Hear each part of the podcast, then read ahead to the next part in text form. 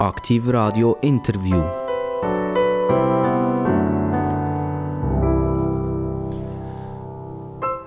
Aktiv Radio, das Radio mit den interessantesten Interviews in der ganzen Schweiz.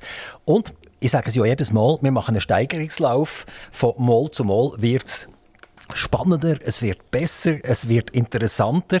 Und heute ist hier, ihr glaubt es fast nicht, ein Balthasar. Jetzt, wenn ihr an Balthasar denkt, es ist ja noch nicht Weihnachten. Also die, die heiligen drei Könige, die kommen doch an Weihnachten und nicht irgendeinisch zmitzt im Jahr.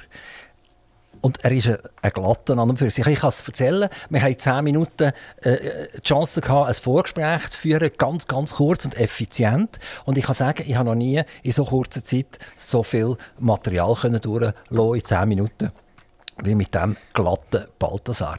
Ich begrüße ganz, ganz recht herzlich den Balthasar Glättli, Jahrgang 1972, Nationalrat und bekannt als Präsident von der Grünen Partei in der Schweiz.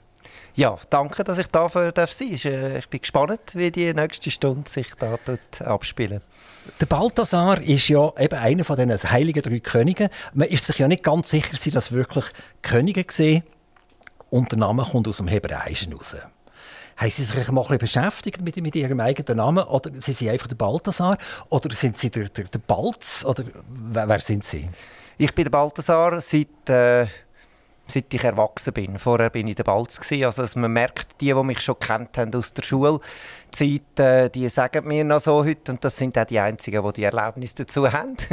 äh, mit dem Namen beschäftigen, das tut man sich natürlich. Klar, äh, das Spannende, ich bin ja relativ schnell darauf gekommen, mich mit dem müssen zu beschäftigen, mein Brüder. Jetzt äh, stelle ich die Gegenfrage, wie heißt denn echt mein Brüder? Also der Brüder ist Musiker? Ja. Er ist Cellist. Ja. Und der Name, naja, das, er heißt auf jeden Fall nicht gleich. Er, er heißt nicht gleich und er, er heißt nicht Melchior, also er heißt Kasper. Und, äh, Aber er heißt nicht Glättli, oder? Er heißt nicht Glättli, weil er den Namen von seiner Frau angenommen hat. Das äh, gibt es in Österreich. Er hat, äh, er hat das so entschieden und äh, es ist als Musiker, wo man international tätig ist, einfacher, wenn man einen Namen hat ohne zwei Pünktchen auf dem A, weil das in ganz vielen Sprachen nicht wissen, wie aussprechen und Singer, das ist etwas, was es in allen möglichen Sprachen gibt. Von ist das für Sie völlig normal gewesen, als Sie das gemacht haben? Haben Sie das nicht so glättlich gefunden? Nein, für mich ist das völlig normal gewesen. Also das ist irgendwie ja, also ich kenne ihn ja mit, mit Vornamen und nicht mit Nachnamen. er ist Musiker geworden ja. Er ist auch, äh, wenn wir sagen, als Lehrer unterwegs. Mhm. Er gibt Konzerte. Er ist in Europa bekannt. Ähm, wie, wie, kommt das? Der eine wird so eine ich sage jetzt, ein trockener Politiker, wobei das kann man ja bei ihnen eigentlich nicht sagen, dass sie ein trockener Politiker sind. Und der andere wird Musiker und er ist, glaube ich, sakrale Musik, also sehr, sehr ernste Musik, die er macht. Er macht Verschiedenes. Er macht zwischen, auf der einen Seite ja, natürlich äh, sakrale Musik. Er hat vor allem auch äh, Spezialisierung auf, auf Barockinstrumente und nach historischer Aufführungspraxis, also wo man wie versucht, auch mit Instrumenten, die in dieser Zeit gebaut worden sind, wo die Musik äh, komponiert worden ist, Art wieder Eindruck äh, von der damaligen Zeit wieder aufleben zu lassen. Und auf der anderen Seite, und das ist ja wirklich so äh, etwas das Krasseste an, an Gegensatz, ist er auch in der sogenannten neuen Musik tätig. Also das heißt, dass er ich sage jetzt dem völlig abstrakte Stück macht äh, mit äh, natürlich den anderen Ensembles, also zum Beispiel sage jetzt so John Cage, wo man irgendwie mit äh, mit äh, Kakteen irgendwelche Widerstände elektrische tut und an denen nachher züpfelt. Äh, äh, ich habe zu meiner Kanti-Zeit, als ich in die Mittelschule gegangen bin, einmal eine solche Aufführung, sogar noch mit dem John Cage selber, als, als wo, wo ist und dirigiert hat. Das sind dann zum Teil ganze Landkarten statt äh, normale Partituren, wie man das kennt, also Musiknoten. Und das ist eine Art eine ganze Breite und ich finde das spannend. Äh, er, in dem Sinne ist er viel breiter unterwegs als ich. Ja. Also so wie Sie jetzt tönen, hätten Sie auch noch Musiker werden Gibt es ein Instrument, das Sie spielen? Ich spiele Geige, ja, und, äh, aber muss ich ehrlich gesagt sagen, jetzt in den letzten Jahren gerade Corona-Pandemie ist das mehr oder weniger fast auf Null zurückgefahren das ist, worden. Weil Ihre Frau gesagt hat, hör jetzt endlich auf, oder? Ja, das, gerne. das ist, ich, ich, habe selten gespielt, das muss ich ehrlich gesagt sagen. Ich habe äh, auch selten geübt mehr, sondern ich habe im Prinzip, ein, ein, nein nicht im Prinzip, ich habe ein, ein Streich-Trio in einer besonderen Zusammensetzung, zwei gegen ein Cello. Aber äh, dann, wegen diesen Corona-Massnahmen haben wir uns dann nicht mehr getroffen. Zuerst nicht mehr dürfen treffen und nachher auch aus Sicherheit nicht mehr wollen treffen, weil das Cello ein sehr betagter äh, Mann ist. Und dann nachher hat man einfach aus Sicherheitsgründen das nicht gemacht. Und äh, jetzt äh, müssen wir irgendwann den Tritt wieder finden, dass wir reinkommen. Das ist schade, weil für mich sind das, ist das, Gleiche wie für ja, also man sagt so, die Manager, die rennen doch amigs, die joggen. Und das ist so der Moment, wo sie quasi für sich haben und das Hirn ein bisschen und einfach bei sich sind oder mit den Gedanken rumhängen und für mich ist eigentlich das Streichmusik, äh, das Streichtrio, die Kammermusik ist der Moment gewesen, wo ich wirklich quasi im Jetzt bin. So andere Leute sagen, der machtsam oder so. Für das habe ich nicht so viel übrig. Aber einfach, ich war im Jetzt. Gewesen. Man war da, man hat nicht an anders gedacht. Äh, da hat weder eine Klimakrise noch eine Credit Suisse-Krise mich können ablenken Da bin ich zusammen mit diesen beiden anderen MusikerInnen und habe schöne Musik versucht zu machen. Wenn, wenn man jetzt den politischen Balthasar Glättli nimmt, dann hat er ja eigentlich nicht so viel Musik gehört für die anderen politischen Richtigen. Also Balthasar Glättli ist einer, der dediziert für seine Ideen einsteht und er wahrscheinlich auch nicht so ganz einfach ist, von einer anderen Idee zu überzeugen. Wir sagen in der Schweiz, wir leben hier in einer Konsensualwelt. Wir probieren immer den Konsens zu finden.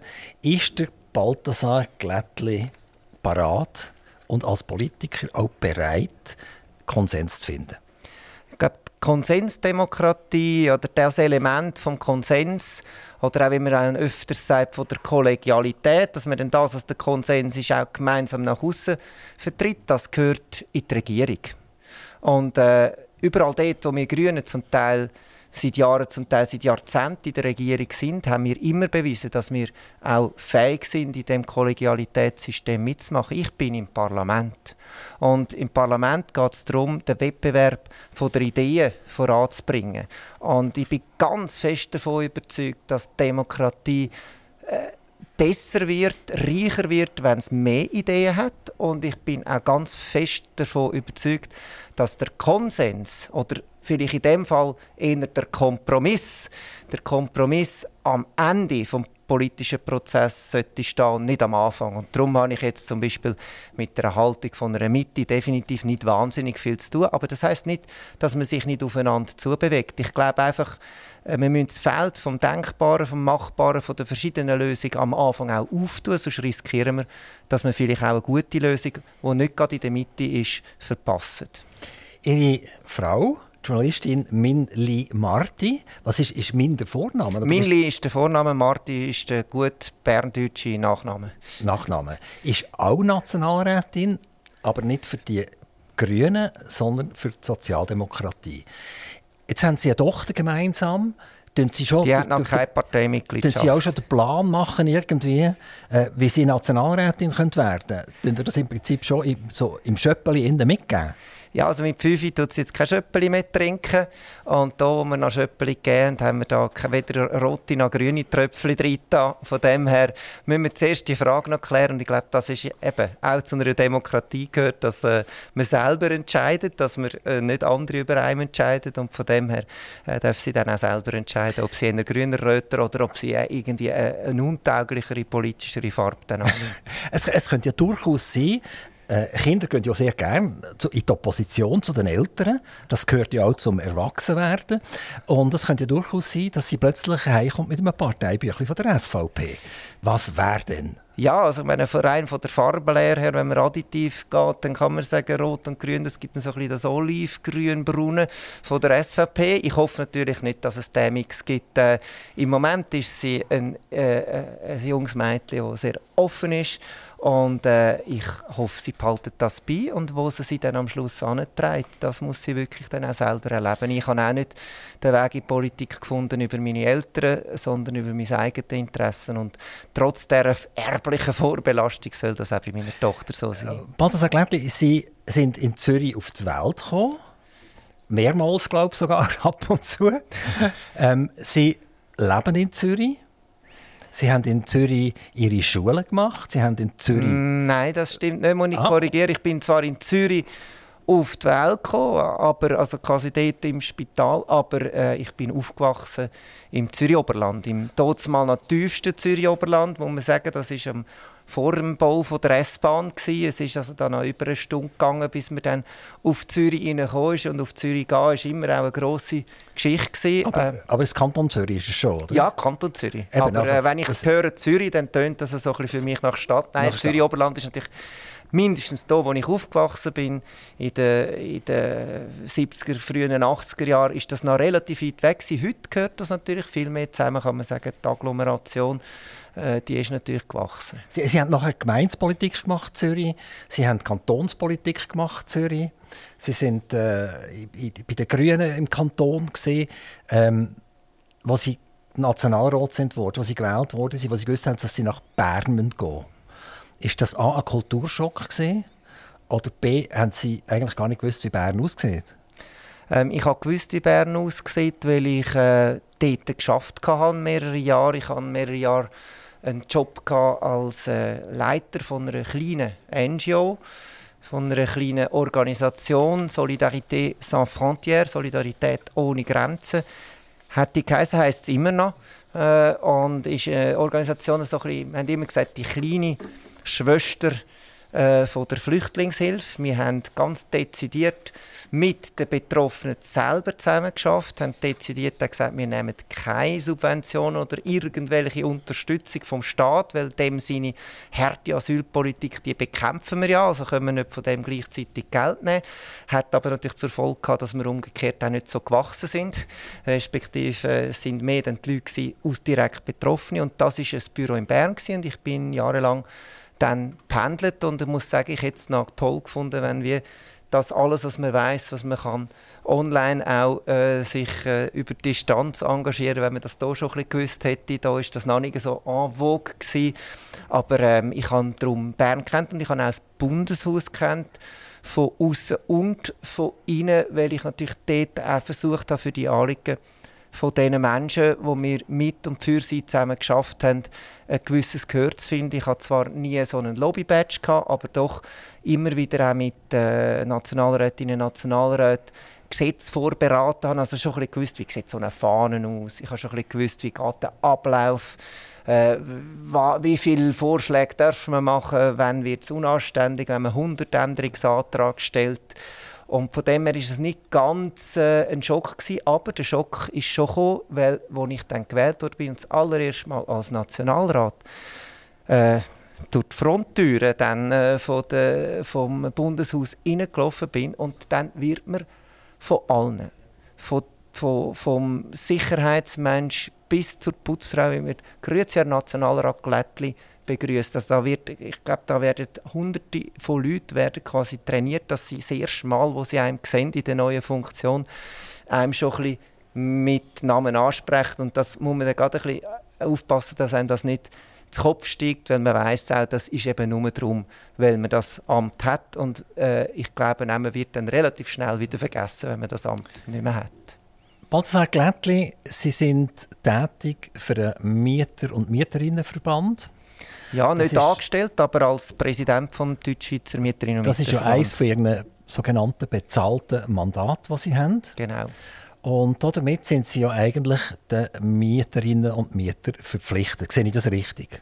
Ja, also, also mindestens... Ja, einfach, ja, oder? Ja, Gut, sicher. Okay. Also das, das, das würden wir so sagen. He? Genau. Und jetzt äh, haben die Mieterinnen und Mieter brutale Nebenkosten. Ja. Und die Nebenkosten sind nicht zuletzt darum so brutal geworden, weil die Energie sehr teuer ist geworden. Genau. Also, sonst, ist es, sonst geht es ja eigentlich noch. Ich, ich, nehme nicht an, dass die Putzfrau oder, oder wer Stegenhaus macht oder der Spengler oder so, so um Faktoren teurer geworden ist, dass die Nebenkosten explodieren. Die explodieren wegen der Energie. Also die ganze Inflation, die wir jetzt haben, die ganze Teuerungsexplosion, die wir jetzt haben, die kann man eigentlich praktisch nur auf den Energiepreis zurückführen. Das ist nicht eine normale Inflation, sondern es ist eine Energiepreisinflation. Und die wiederum hat damit zu tun mit der Abhängigkeit, äh, einerseits mit der Abhängigkeit äh, von der fossilen Energien und auf der anderen Seite natürlich, äh, dass dann eben auch beim europäischen Energiemarkt und das äh, schlägt dann auch auf den, auf den Schweizer Energiemarkt durch, dass man sagt, der Strompreis der wird eigentlich gekoppelt an den Gaspreis. Also, äh, Erklärt, sind Sie einverstanden mit mir, dass wir versuchen, Schritt für Schritt vorwärts zu gehen, mhm. oder?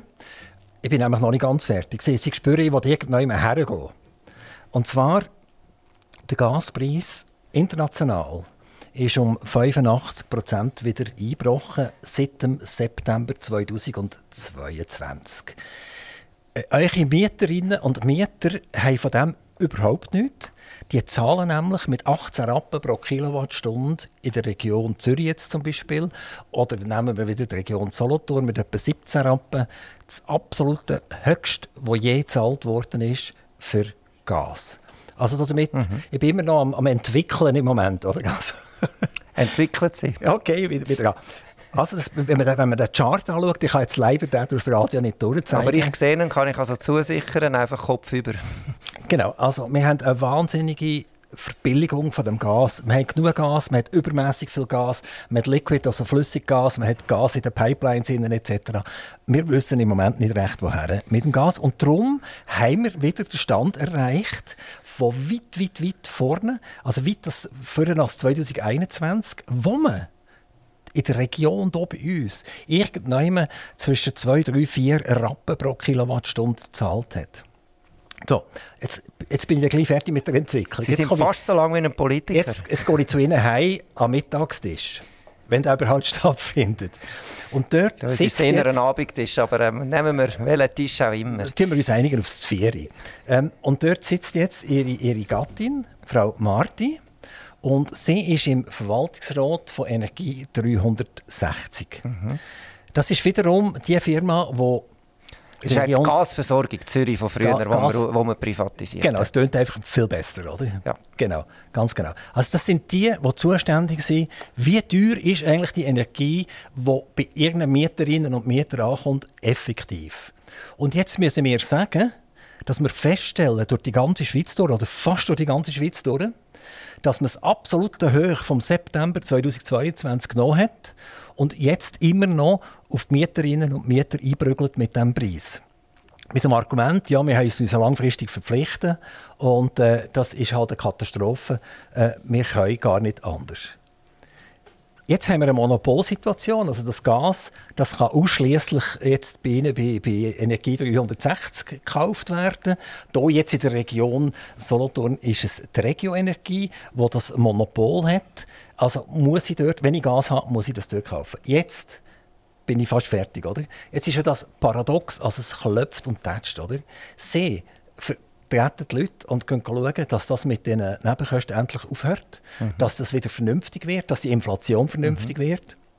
Und ihre Frau als sozialdemokratische Politikerin, die eine, eine Zeitung herausgibt, wo, wo auch, wenn wir sagen, sehr, eher Mieterinnen ist als wahrscheinlich wirtschaftsnöch, muss in diesem Verwaltungsrat das vertreten, dass die Preise dermaßen eklatant sind. Also ich finde das ich, ich sage es jetzt, ich finde es einfach eine Schweinerei. Ja. Also zuerst einmal muss man sagen, ist das grundsätzlich ein Problem? Äh, auch zum Teil äh, sage ich jetzt, das ist ein Ratschlag an Mieterinnen und Mieter, dass sie wirklich auch Nebenkostenabrechnung, wenn sie sie überkommen, nicht nur also dann, zumindest dann, wenn sie wehtut, nicht nur einfach jaulen äh, und zahlen, sondern sie auch überprüfen. Äh, es gibt auch jetzt abgesehen von dem äh, was Sie erwähnt haben, was wirklich äh, ja, sehr belastend ist. Die Energiekosten gibt es ja auch sonst. Ähm, Nebenkosten, wo immer mehr irgendwelche Sachen dazu erfunden werden. Nicht alle, es gibt solche, die das hyper korrekt machen, aber andere tun sich dann dort äh, bereichern. Und äh, darum empfehle ich natürlich als Ver Verbandspräsident, dass man Mitglied ist vom Mieterinnen- und Mieterverband, kann mindestens dann schauen, ist das Recht abgerechnet. Das andere, ähm, die Gaspreisbildung, äh, da muss ich Ihnen jetzt sagen, da tue ich effektiv äh, nicht im Detail mit meiner Frau über das reden, was in dem Verwaltungsrat diskutiert wird. Das gehört auch dorthin und unterliegt einem bestimmten Sitzungsgeheimnis. Von dem her kann ich die Überlegungen, äh, wo sie sich macht oder wo sich der Verwaltungsrat das Ganze gemacht hat, nicht, äh, nicht äh, weitergeben und auch nicht kommentieren, weil ich sie gar nicht kenne. Ich glaube aber, das ist ein etwas, was wir ganz generell anschauen müssen. Nämlich die Preisbildungsmechanismen. Oder? Also, wie werden die Preise gebildet? Sie haben jetzt so in einem Nebensatz noch gesagt, Begründung, sage, man hätte quasi dann wieder müssen langfristig irgendwie einkaufen und hat jetzt darum die Preise. Muss ich sagen, ich weiß nicht, ob die Begründung stimmt, also ob sie objektiv stimmt oder nicht.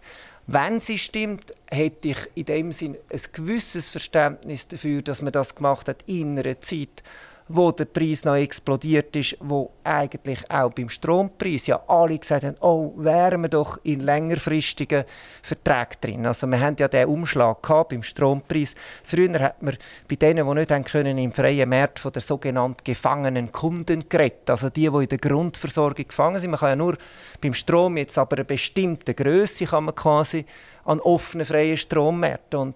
Dann im Sommer, letzten Sommer, haben wir einen, einen, Umschlag bemerkt. Plötzlich haben alle Zeitungen, bis hin zur NZZ, die ja nicht unter Sozialismusverdacht steht, haben plötzlich von geschützten Kunden geredet. Und man redet immer noch jetzt in Bern, redet man im Bundesbern, redet man von geschützten Kunden, die, die nicht diesen Turbulenzen vom freien Markt ausgesetzt sind. Und auch die haben natürlich mehr müssen zahlen zum Teil, aber viel, viel weniger. Und dass man in so einer Situation, wenn man vielleicht mit kurzfristigen äh, Geschäft eigentlich plötzlich schaurig in die Miesen ist und in die Explosion der Preise, dass man dann gesagt hat, we lock that price in. Wir haben Angst, dass er vielleicht noch ein bisschen mehr aufgeht.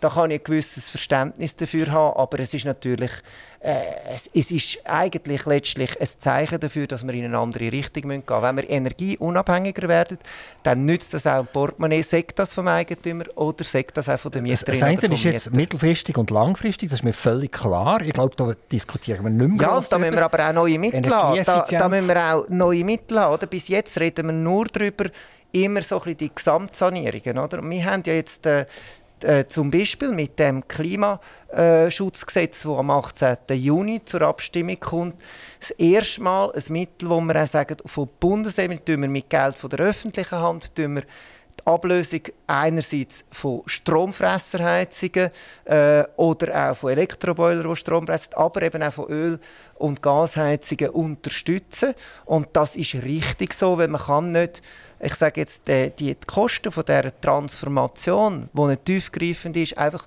nur auf den Schultern der Konsumentinnen und Konsumenten ab. Sagt, ich würde gerne nochmal zu Ihren Mieterinnen und Mietern zurückkommen. Genau. Weil die liegen mir persönlich am Herz. Und ihr ja auch, oder? Also da, da haben wir eine, eine gewisse Konsensualsituation äh, über das Mikrofon über. Ähm, ihr redet über Transparenz. Ja. Ich will jetzt, Sie haben das vorher gesagt, er soll, der Mieter oder die Mieterin soll ihre Abrechnung genau anschauen, ob das stimmt. Und jetzt gehen wir nochmal zum Gas zurück. Jetzt haben wir in der Schweiz eine sogenannte drei Stufen Firmenpolitik. Erstens gehören die Firmen, die Gas machen oder Strom machen, primär eigentlich dem Staat. Und Was auch Sinn macht, weil es ein natürliches Monopol und, gibt und, auf einem Gasnetz. Und es macht nicht Sinn, drei verschiedene Gasnetze reinzuziehen. Und jetzt gibt es die, die Gas Schweiz AG. Das ist zuoberst oben. Und die liefert nachher beispielsweise jetzt hier bei uns in der Region an die Gas Mittelland AG. Und, und Gas Mittelland AG, die liefert wiederum beispielsweise an die Regioenergie. So, und jetzt bin ich verrückt über die Regioenergie und sage, jetzt führe ich einen Prozess gegen euch. Weil das ist einfach unverschämt, was ihr macht. Das kommt einfach nicht in Frage. Dann machen die das locker weil sie, weil sie mir auflaufen weil ich dann merke, dass ich den ganzen Prozess gegen falsch gemacht habe, weil die schon wieder sich verstecken können hinter der Gas Mittelland AG. Wenn ich aber schaue, wer in diesem Verwaltungsrat sitzt, oder? Sitzt dann sitzt in der Region Energie in, der, in der Mittelland AG. 80 Prozent Freisinnige, oder? Weil der Gas Nein. gehört ja dem Freisinn. Also in der Zürich ist es eigentlich so, das ist meine, meine Frau so ein bisschen, wie soll ich sagen? Der, ja, nein, aber ich sage, politisch... Tun wir es jetzt mal nicht politisch aufmischen, sondern die wir es rein jetzt, jetzt mal finanziell anschauen und es gehört am Staat und die, die Firmen liefern am Staat letztendlich auch Geld ab. Okay. Genau. Das bedeutet, dass ich als Laie, wenn ich Transparenz fordere, eigentlich das muss durchblicken und dann muss ich dreistufige Transparenz einfordern. Ich meine, das ist doch einfach eine Katastrophe. Das wäre doch jetzt Ihre Aufgabe vom Mieterinnen- und Mieterverband, dass Sie die Transparenz einholen und mir als Mieter Klarheit einschenken, wo bleibt wie viel hängen. Und wenn ich jetzt den internationalen Gaspreis anschaue, warum haben wir 450 Prozent Gasdifferenzpreis gegenüber vorher? Wo bleibt das hängen? Wer ist dort der Kriegsgewündler? Oder? Ja. Also gut, äh, zu Kriegsgründern sage ich nachher gerne noch etwas, aber das andere, ich, ich nehme das gerne als Anregung auf, wobei ich sage jetzt mal so, Transparenz äh, ist ja schön, solange man aber dann nicht wirklich etwas dagegen kann machen kann, ist es dann auch einfach ein bisschen für die Galerie. Man weiß dann, auf wen man wirklich äh, verrückt darf sein. Und äh, das ist ja manchmal hilft das auch, aber äh, wenn es dann am Schluss sogar noch die gleichen Leute sind, die in diesen unterschiedlichen Verwaltungsräten hocken, würde ich jetzt sagen, das ist nicht die Differenz. Was wir würden versuchen, ist eben zu schauen, dass es wirklich eine Differenz gibt im Portemonnaie am Schluss für, für Mieterinnen und Mieter, respektive ja nicht nur für Mieterinnen und Mieter, das ist ja nicht ein spezifisches Mieterinnen- und Mieterproblem, weil auch ein Hauseigentumer oder eine Hauseigentümerin ist genau im gleichen äh, Problem ausgesetzt, was Sie jetzt da gesagt haben. Aber das Stichwort Kriegsgewöhnler, das Sie vorher hatten, das hat mich jetzt noch gestochen, weil das finde ich wirklich ein Skandal. Oder? Es gibt ja nicht nur in diesem Bereich, es gibt im Bereich fossile Energien äh, Kriegsgewöhnler innerhalb von der Schweiz, also dass man zum Teil Preise aufgetan hat, äh, wo alle gesagt haben, das wird jetzt teurer. Aber es sind sehr oft sind das Staatsfirmen, oder, die das jetzt gemacht haben. Also bei Energie, wenn ich das schon mal etwas sagen darf, nehmen wir zum Beispiel die bernischen Kraftwerke. Also der ganze Benzinpreis, der ist meines Wissens nicht staatlich, oder? Und dort hat man ja... Wir der Staat profitiert natürlich, oder? Wir haben, ja, wir haben je höher das der Preis haben, ist, je mehr Mehrwertsteuer kommt, Aber der hat keinen Ausmaß, der hat keinen Einfluss aber, auf die Preissetzung. Aber also, darf ich noch schnell... Wir haben ganz viele Kriegsgewinner, die einfach gesagt haben, äh, die Leute wissen jetzt, das Benzin und das Gas wird teurer und das Erdöl auch. Und dann hat man nochmal kräftig draufgeschlagen, oder? Da hat man kräftig draufgeschlagen und am Schluss sich bedient und gesagt, der Putin ist schuld, dabei ist der Putin zwar schuld, aber nur zum Teil. Und bei den Betrieben, ich komme jetzt auch gleich wieder auf die zurück, nehmen wir beispielsweise BKW oder ein Axpo oder wer auch immer, oder? Bei der, bei der BKW, die haben im 2021, wenn ich mich richtig erinnere, etwa 320, ja. 350 Millionen EBIT geschrieben. Und jetzt siehe da, im 2022 über eine Milliarde, ich glaube 1,1 Milliarden EBIT geschrieben. Äh, ein Staatsbetrieb, wo primär die Aktien beim Kanton Bern sind und nur sekundär betreten sind. Also, da muss man mir doch nicht erzählen. Vor allem, wenn man, wenn man im Prinzip Absolut, das ist eine parastaatliche Veranstaltung. Noch, noch die ganzen Stromkonzerne sind eine parastaatliche Veranstaltung. Sie haben zwar unterdessen schöne Namen mit X und Q drin. Oder? Also bei uns ist es ein DAX, wo ich sage immer Renault Das sind immer noch die nordostschweizerischen Kraftwerke. Der Gründungsvertrag gilt immer noch. Alles, was man Wichtiges muss entscheiden, müssen alle die Kantone zustimmen.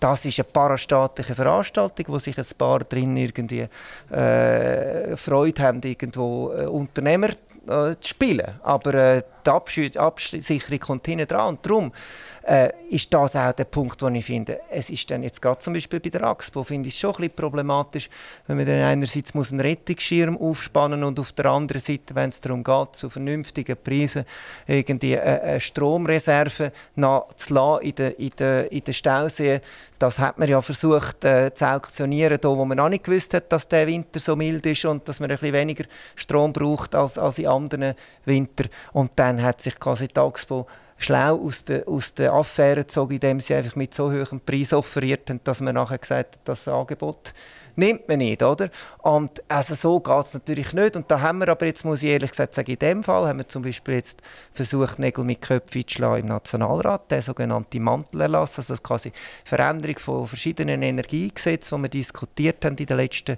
äh, drei Wochen, also respektive in den letzten Wochen von dieser dreiwöchigen Session dort haben wir entschieden, dass es soll, äh, ein Regime geben wo die, quasi die Vorratshaltung, also dass man Batterien nicht einfach ausfahrt nach Gewinn im November und im Dezember und sie sind dann leer im Januar, Februar und im März, wenn man sie brauchen für die Versorgungssicherheit, dass man die alle einbindet, dass es da ein, ein, ein Regime gibt, wo alle Grosskraftwerke mitmachen müssen und Vorhalteleistung haben. Und das hoffe ich, dass das auch der Ständerat überlebt. Man hat ganz viel jetzt von Winterstromproduktion geredet, aber man hat viel zu wenig davon geredet, dass eben die parastaatlichen Konzerne so tun, äh, wie wenn sie möglichst viel müssten am Markt irgendwo mit Operationen Geld machen, statt dass sie das machen, was der Ursprung ist, warum man die überhaupt gegründet hat, nämlich die Versorgungssicherheit von den entsprechenden Gebieten auch also die, die Konzerne werden aus dem 22 irgendwann zwischen 2 und 3 Milliarden. Und das muss man abschöpfen. Das mehr muss man EBIT, abschöpfen. Mehr EBIT rausholen als im 2021. Ich habe äh, letzten Herbst äh, parlamentarische Initiativen eingereicht, die fordert eine Kriegsgewinnsteuer und zwar auf den verschiedenen Branchen. Sie haben jetzt die Energiebranche angesprochen, also der fossile Teil gibt es das, es gibt wie Sie zu Recht gesagt haben, eben auch im elektrischen Teil, im Stromteil, aber es gibt es natürlich auch in anderen Bereich, also die Rüstungsindustrie ist ja selbstverständlich, die haben auch, äh, äh, die haben natürlich ihre Preise auch können aufschreiben. Und vor allem in der Schweiz sind wir ja quasi Rohstoffhandelsnation Nummer eins. Und da äh, notabene 80 Prozent vom russischen Rohstoffhandel, wo die Kriegskasse von Putin füllt, die läuft eigentlich oder ist bis vor kurzem über die Schweiz gelaufen. Wie viel es jetzt ist, weiß man nicht, weil die Schweiz reagiert nach dem Motto Augen zu und durch. Man wollen es nicht so genau wissen, schaut auch nicht so genau an. Man hat die statistischen Zahlen nicht einmal, aber äh, in Aktualität. Aber dort muss man die Gewinne, die Übergewinne, das sind quasi, man sagt dem auf Englisch Windfall äh, Gewinne, also quasi Zufallsgewinne oder eben Kriegsgewinne, die muss man abschöpfen. Und ich, ich finde, die gehören an unterschiedlichen Orten. Dort beim Rohstoffhandel, wo man das macht eigentlich, äh, aus dem, wo der Putin profitiert von diesen hohen Preisen, dort gehört das in die Ukraine. Das ist für mich klar. Bei der Energie, zu der, zu dort gehört es für mich in die Energiewende rein, dass man eben die Leute darin unterstützt, dass sie nachher energetische Systeme haben und weniger dafür müssen also zahlen. Jetzt wieder voll am Politisieren, ist das ja, klar. Wir müssen Energieeffizienz machen, oder? Ja. Wir, wir brauchen Alternativenergie, alles klar. Aber ich jetzt ja, aber wir müssen auch schauen, warum, dass das am Schluss fair zahlt wird. Warum spielen Sie jetzt als Grüne zum Beispiel nicht auf einen Mann, jetzt bei einer BKW oder bei einer Axpo oder so, auf einen Mann spielen, wo man die Rechnung auseinandernimmt. Die liegen vor, die 2022er Rechnungen liegen vor. Und damit könnten Sie als grüne Partei jetzt einfach sagen, das ist einfach eine Sauerei. Ich habe fast ein bisschen das Gefühl, ein bisschen, ihr könnt gerne theoretisieren, oder? Gesetze machen, äh, in die Zukunft heraus interpretieren. Aber jetzt, was jetzt darum geht, weil ich komme jetzt als Mieter und Mieterin komme ich meine Nebenkostenabrechnung über. Und nicht in sieben Jahren, wenn die per Zufall wieder ein Intelligenzgesetz haben gemacht oder? Nur, kriegen Sie mit dem Spiel auf dem Markt, kriegen Sie zwar vielleicht den Schlagzeilen, aber sie kriegen kein Geld. Das bin ich aber nicht so sicher, äh, oder? Das ist, nein, weil das ist ja so. Also, meine, das ist, abgesehen davon, wenn ich so die Reaktionen von diesen verschiedenen äh, Chefs von diesen grossen, eben parastaatlichen Energiekonzernen trifft, dann habe ich nicht das Gefühl, sie haben das Gefühl, ich tue sie sanft anfassen. Es kommen dann immer ganz viele Rechtfertigungen und Erklärungen, wie, warum und wie, dass sie auch nur gebunden sind. Also es ist ein gutes Zeichen darauf, dass ich dort nicht sanft bin beim Kommentieren, was dort gemacht wird. Aber äh, am Schluss, unsere Aufgabe ist es wirklich nicht, nicht wütig zu sein, sondern Lösungen zu bringen. Dass die natürlich schneller müssten kommen, als, als das normalerweise der Gesetzgebungsprozess in Bern ist. Da bin ich 137 Prozent bei Ihnen. Ich finde es auch ein Skandal, wenn es darum geht, irgendwie Banken zu retten. Dann nachher schafft man sie vier Tage irgendwie Notrecht zu machen. Man schafft sie vier Tage irgendwie Aktionäre zu enteignen. Man schafft sie vier Tage irgendwie 109 Milliarden äh, an, Bundesverpflichtungen äh, für, äh, für, für äh, äh neue monstergrosse Risikobank UBS Plus, CS aufzuwerfen, äh, wo man ins Risiko geht. Äh, falls es gut kommt, dann hat UBS für ein Schnäppchen sich äh, können die CS unter den Nagel reissen. Falls es schlecht geht, dann blühtet am Schluss die Steuerzahlerin und der Steuerzahler für das, das kann man in vier Tagen machen. Und das, was Sie sagen, äh, ja, wo, wo am Schluss das Portemonnaie von Monsieur Madame Toulmont, von uns allen betrifft. Und zwar ob Mieterinnen oder ob Eigentümerinnen. Das ist ja dann eigentlich sogar gleich in dem Kontext, muss man fairerweise sagen. Äh, ja, dort sagt man dann, hm. Und wenn es dann auch darum geht, ältere Leute, die zum Beispiel in der AV sind, äh, irgendwie eine Teuerungszulage zu geben, dann sagt man, nein, da haben wir jetzt gar kein Geld dafür. also das Thema UBS, Credit Suisse, würde ich sehr gerne noch rasch aufnehmen. Aber ich will jetzt noch mal schnell zurückgehen wieder in die Kantone und mit dem Kriegsgewinn. Also zum Beispiel der Kanton Bern der verliert von der Nationalbank 480 Millionen. Also der Kanton Bern hat in dem Budget, in dem Ursbudget 480 Millionen drin gehabt. Da haben sie gemerkt, es wird wahrscheinlich ein bisschen teuer dieses Jahr. Und dann haben sie mal, glaube ich, 160 Millionen gestrichen. Ausbucht, ja.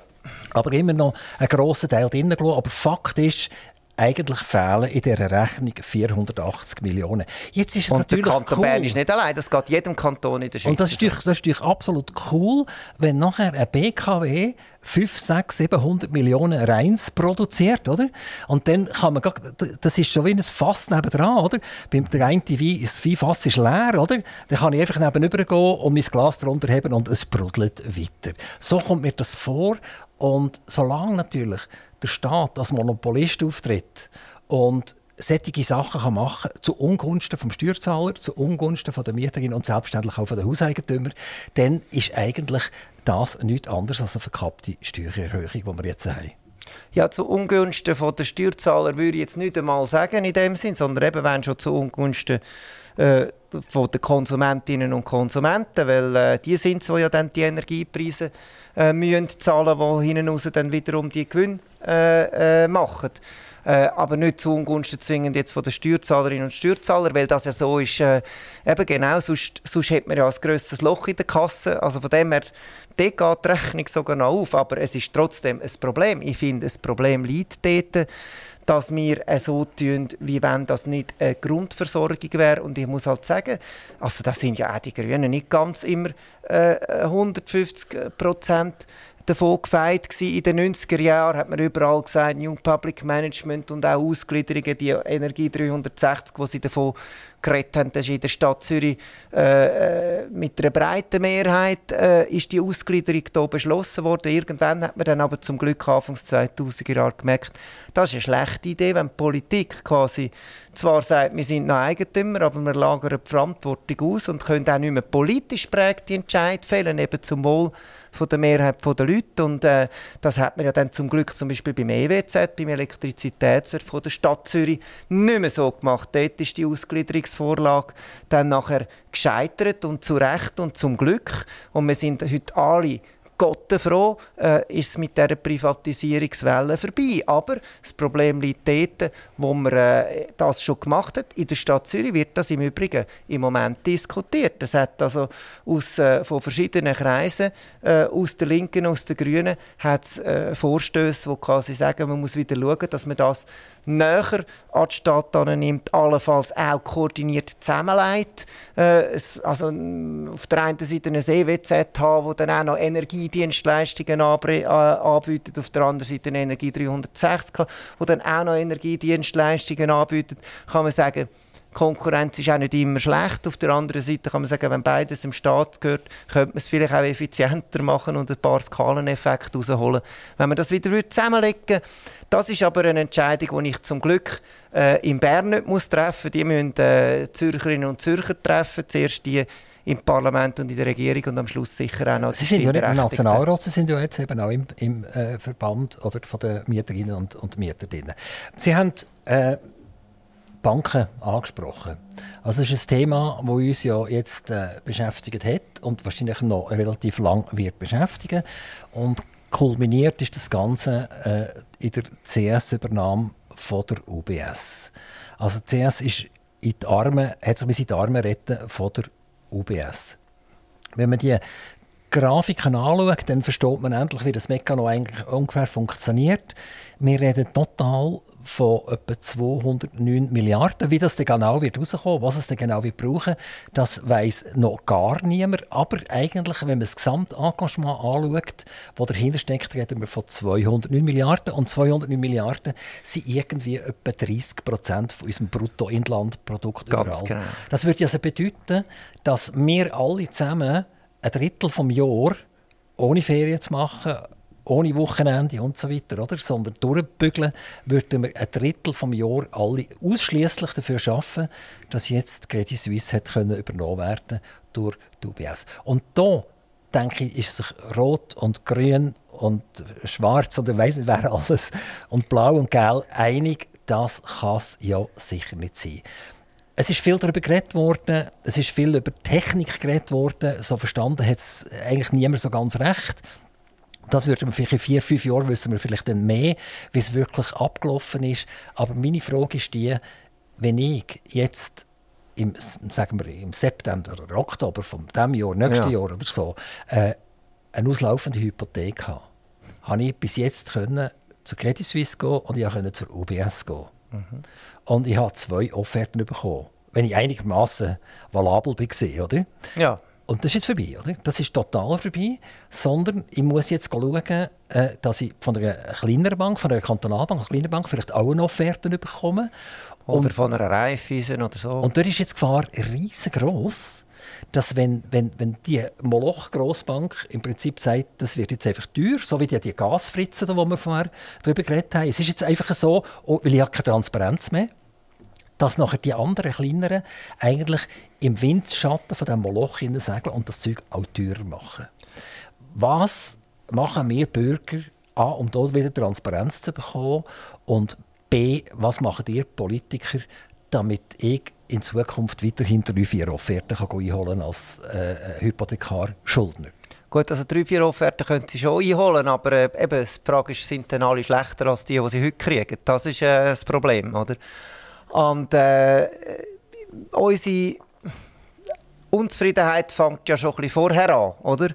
Also unsere Unzufriedenheit fängt eigentlich an, dass wir an dem Wochenende vom 19. März am Sonntagabend haben müssen lernen, dass jetzt quasi alles, was man nach der UBS, nach der Finanzkrise eigentlich entworfen hat, an Too Big to Fail, also äh, Regelungen, Gesetzesregelungen, die sagen, wenn es wieder in einer Bank so schlecht geht, wie tun wir denn das Zeug abwickeln, ohne dass es quasi der KMU und dem normalen Sparer und so äh, äh, um die Ohren fliegt äh, dass man das eigentlich quasi gesagt hat, danke, aber das bleibt alles in den Schubladen und wir machen es jetzt einfach mal ein bisschen anders, oder?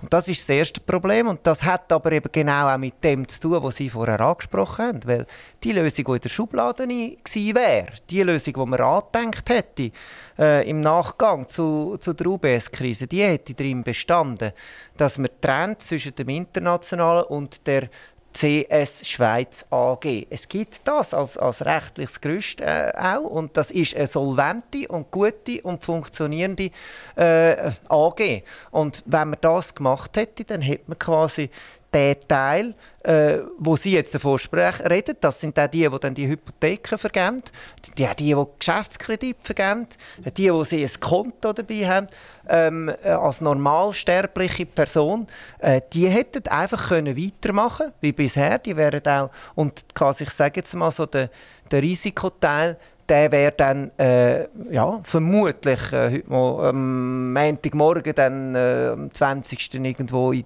die, ja, pleite gegangen. Glaub, also wir reden von der Investmentbank, oder? Wir haben ja die klassischen Retailbanken, dann haben wir den Asset-Teil oder genau. das Wealth Management, also die Vermögensverwaltung. Die, die Superreichen und dann haben wir quasi die, eben, ja, die, ja, die Geschäftsbanken. Ja, aber da gehört ihr ja auch dazu, oder? Mittlerweile, oder? Mit, mit zwei Nationalräten verdienen die ja nicht schlecht, oder? Ja, also, also ich wollte jetzt nicht klagen, aber ich wollte jetzt mich auch nicht als reich bezeichnen, ehrlich gesagt. Können wir nachher gerne noch darüber reden, wie sich das... Äh, nehmen wir das Wort super raus. Äh, wie sich das... Äh, wir sind nicht arm. Genau. Ähm, genau. Aber also, der, der Punkt um ist der, das ist, wir haben ja etwas noch viel krasseres eigentlich gefordert, nämlich äh, nicht nur quasi Chinese Wall oder eine Abtrennbarkeit, sondern wir Grünen haben gefordert ein Trennbankensystem.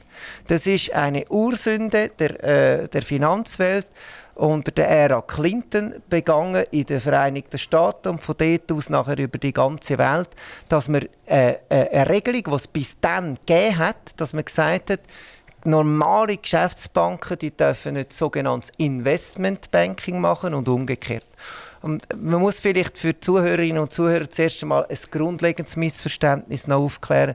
Wenn ich von investieren rede, dann habe ich immer das Gefühl, ich tue Geld neu mit denen, die das nachher schaffen und einen Ertrag bringt. Investmentbanking ist das Gegenteil von dem. Das ist eben nicht, also normale Geschäftsbanken, die tun, äh, ermöglichen, dass Geschäfte können Geld haben, mit dem nachher äh, Erträge realwirtschaftlich generieren, während dem der Investmentbanker äh, der tut für die Bank und für die Kunden gamblen. Also der spielt quasi aufwärts, abwärts an der Börse und auch noch neben der Börse Und das ist der Teil, wo die mega Risiken auch drin sind. Und wir haben eigentlich ein Trennbanksystem gefordert als Grüne und haben für das, man höre und staune, auch im Nationalrat dort mal eine Mehrheit gefunden gehabt, nämlich links von uns die SP, rechts von uns die SVP und die Grünen hat eine Mehrheit gegeben. Und der Ständerat hat es Der Ständerat hat es versenkt, mhm. an vorderster Front. Frau Karin Keller-Sutter, damals St. Galler Ständerätin, die gesagt hat, die too big to fail Regeln, die wir haben, die reichen doch. Man soll nicht zu viel darauf regulieren und man ja auch eine gesamtvolkswirtschaftliche Verantwortung. Also wenn man jetzt das so äh, nochmal anlässt, ich habe es gemacht äh, äh, in Vorbereitung. Ich sehe gar kalter Rücken Dann habe ja, also ja, kalter Rücken abgelaufen. Ja, jedenfalls denkt, das ist nicht so gut gealtert, oder? ähm, wenn, wenn, Sie jetzt in die Zukunft schauen, glauben Sie, die Trennung die wird kommen. Also die, die, kommen. die Grünen sind beim Trennen sowieso gut. Also dort tut der Müll trennen, oder? Und dort die Banken trennen, oder? Das ist etwas Gleiches mittlerweile. Ja, es ist, also bei, bei, beim Müll trennt man ja eigentlich im Sinne von, dass man sagt, es ist fast alles Wertstoff. Äh, bei den Banken muss man schon das Schlechte von den guten äh, Erbsen noch trennen, so aber, wie es im Märchen gesagt ist. Aber die Chancen also, sind intakt, dass jetzt das durch wird kommen, oder? Dass kann, ich hoffe es. Also, viel weniger regulieren. Ich, ich muss jetzt sagen, fairerweise, eben, Sie sagen immer äh, irgendwo, äh, Sie haben gesagt, ich bin quasi nur konfrontativ unterwegs. Ich habe gestern mit Freude zur Kenntnis genommen, gestern, äh, nein, also am, am Sonntag, am, am 20. März ist das, äh, am 19. haben wir eine Arena gehabt und dort haben wir das diskutiert und dort haben auch Parteipräsidenten, die das vorher noch nicht gesagt haben, ganz speziell der Mitte-Präsident, der ähm, Gary Pfister, hat gesagt, man müsste das jetzt genau anschauen. Jetzt, sein Problem ist ja, er ist immer der Erste, wo die große Ankündigung macht, wenn etwas auf der Welt sich geändert hat. Das gibt ihm auch ein, ein gutes Standing. Äh, das Problem ist dann eher, dass oft die Fraktion äh, hinten raus, wenn es dann drei Monate später oder sechs Monate später darum geht, wirklich abzustimmen, nicht mit dem grossen Vorsitzenden mitzieht. Und da hoffe ich natürlich jetzt schon, dass das, das mal anders ist. Nicht so, wie es bei den Geschäftsmieten der Fall war. Äh, äh, bei anderen äh, Themenbereichen, wo er auch quasi Lösungen versucht hat zu signalisieren, auch äh, ja, das Zusammenarbeiten versucht hat zu signalisieren. Aber ich glaube, das ist jetzt vielleicht auch wirklich ein zu grosses äh, eine zu grosse Verantwortung, die wir alle haben, dass, dass wir das einfach scheitern können. Und das muss kommen, weil, ich meine, äh, ganz banal gesagt, vor ein paar Jahren haben wir noch ein, eine Too Big To-Fail-Gesetzgebung gemacht. Wir haben davon geredet, dass es Banken gibt, die zu gross sind, dass man sich pleite gehen und hat dann eigentlich eben das Tranchieren vordenkt, was jetzt nicht passiert worden ist in der Krise. Und heute muss man sagen, jetzt haben wir ja noch viel, viel, viel größere Monsterbank. Man kann, äh, man kann sagen, eigentlich, äh, die NZZ hat äh, in einem Kommentar am Montag den Nachtitel gehabt, vom Zombie zum Monster. Äh, das ist eigentlich eine ziemlich treffende, kurz, kürzeste Zusammenfassung. Und das Monster, das müssen wir jetzt wieder tranchieren. Und wenn wir das Monster nicht tranchieren, dann haben wir nicht mehr too big to fail, sondern too big to bail. Dann ist es zu groß, um es überhaupt noch retten zu können. Wir haben jetzt von den Banken geredet. Das ist ein riesen, riesen Problem.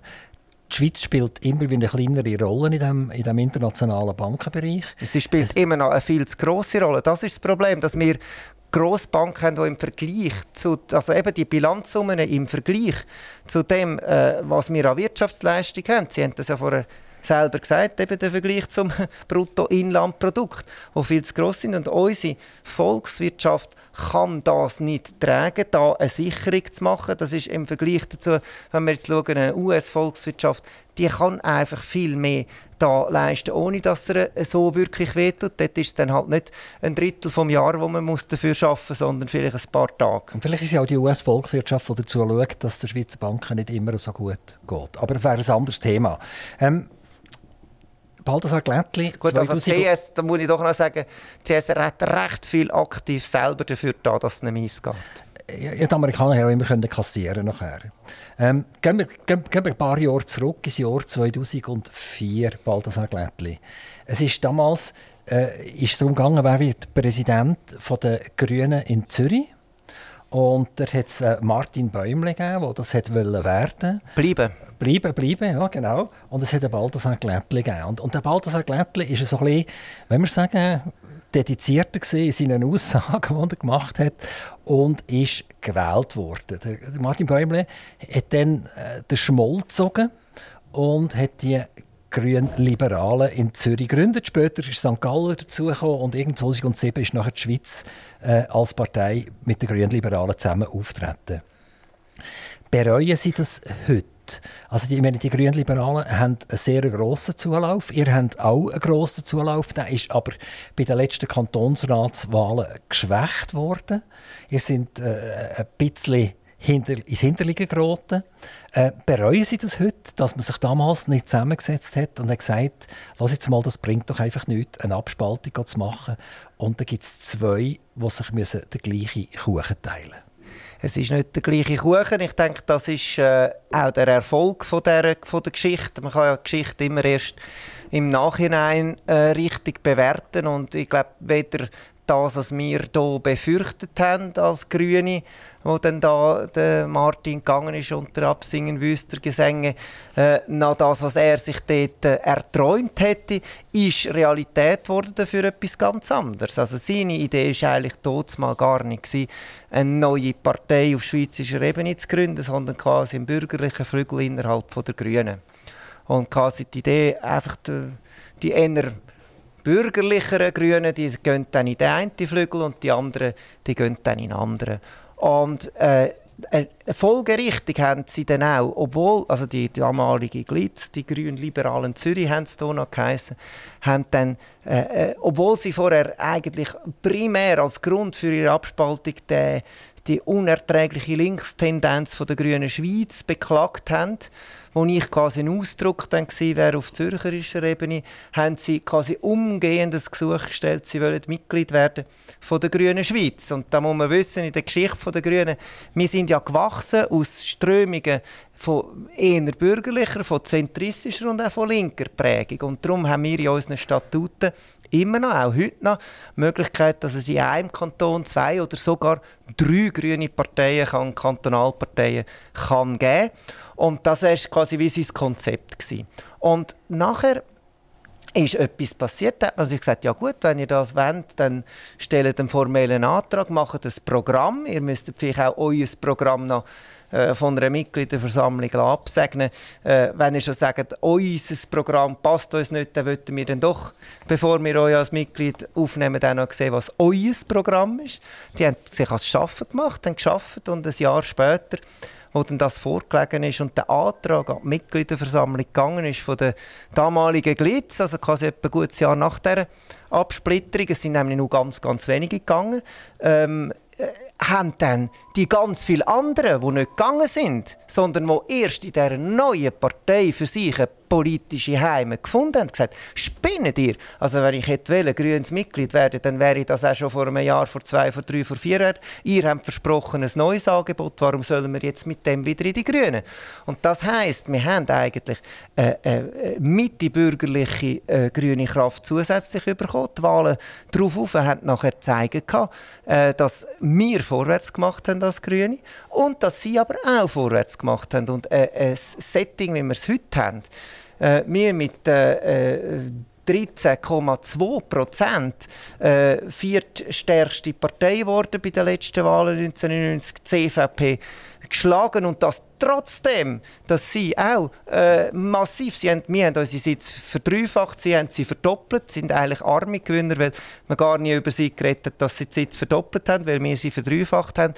Aber äh, das wäre in dieser Breite nie möglich geworden, wenn es nicht zwei quasi unterschiedlich ausprägte äh, Kräfte gibt. Und von dem her muss ich sagen, ja, äh, es ist äh, emotional mal nicht immer für alle Beteiligten von beiden Seiten die einfachste Situation gewesen. Ich persönlich hatte zum Glück, muss ich sagen, nie einen persönlichen Strauß gehabt. Mit dem Martin, er auch nicht mit mir. Ähm, von dem her, äh, wir können auch heute noch gut miteinander, äh, obwohl wir politisch natürlich noch mal ein bisschen mehr auseinandergerückt sind, als wir das hier schon sind. Aber äh, das ist eigentlich ein Glücksfall gewesen, weil es hat aufgezeigt, dass äh, in den bürgerlichen Seite eigentlich die Kräfte nicht mehr rum sind. Anfangs 80er Jahre, Mitte 80er Jahre, bis hin zu einer Elisabeth Kopp. Es hat im Freisinn von den 80er Jahren ganz, ganz viel umweltbewegte, äh, also und jetzt nicht, ich sage es nicht grünes Mäntel, sondern überzeugt, also ganz viele auch, auch, auch NGOs, äh, Organisationen, die Schweizerische Gesellschaft für Umweltschutz, das ist eine, eine freisinnig geprägte Veranstaltung gewesen. und äh, die haben, der Freisinn hat all das völlig aufgegeben in den 90er Jahren, hat quasi null mehr. Da sind auch ganz viele Menschen entfremdet worden, äh, dem Freisinn, die früher quasi dem Umweltfreisinn angehört haben. Es hat ja jetzt ein kleines Revival gegeben mit der Petra Gössi vor den letzten Wahlen. Das ist dann aber schnell wieder liquidiert worden durch Thierry Burkhardt. Und das ist der Raum, wo im politischen Spektrum offen war äh, und wo die GLP besetzt hat. Und das habe ich äh, auch im Blick mal. Haben gewisse haben das missverstanden verstanden als Wahlempfehlung für die GLP. Nein, natürlich soll man das Original wählen, die Grünen. Wir sind 40 Jahre schon da und tried and true. Aber wenn man jetzt freisinnige Wähler oder Wählerin ist, das habe ich gesagt, wenn man freisinnige Wähler und Wähler ist und noch etwas Gescheites machen und sich nicht durchringen kann, grün zu wählen, dann beglückwünsche ich alle, die dann zu der GLP gehen. Wenn ihr jetzt noch einen Prozentpunkt verliert im Herbst 2023, dann ist das mit dem Bundesrat vermutlich gesehen. Wieso? Also ich meine, Was, machen, Sie jetzt, jetzt, was äh, machen Sie jetzt? Äh, äh, Mitte, also die CVP hat äh, vor, vor drei Jahren hat niemand gesagt, die CVP muss abgeben und sie sind bei elf. Also muss man sagen, nein. Also wir werden im gleichen Level spielen, in der gleichen Liga. Wir werden, ob jetzt das 1 oder 2 Prozent plus oder minus ist, wir werden nicht mehr zur 5 Prozent Partei wieder plötzlich über Nacht. Da bin ich jedenfalls ganz, ganz fest überzeugt. Da müsste also noch vieles, äh, vieles passieren. Und äh, das heißt, wenn wir den, den Sinn und Zweck von der Zauberformel aufrechterhalten. Das ist ja nicht äh, eine mathematische Formel, sondern die ist erfunden worden in einem Zeitpunkt, wo man gemerkt hat, mir tut immer weniger von der politischen Breite von dem Land in, dem, in dieser Regierung äh, äh, äh quasi auch sich vertreten lassen. Und darum, wer sich ändert, der bleibt sich treu. Wer jetzt die Zauberformel ändert, der bleibt dem Geist von der Zauberformel treu. Balthasar Glättli, haben wir 2024 einen grünen Bundesrat oder eine grüne Bundesrätin? Ja.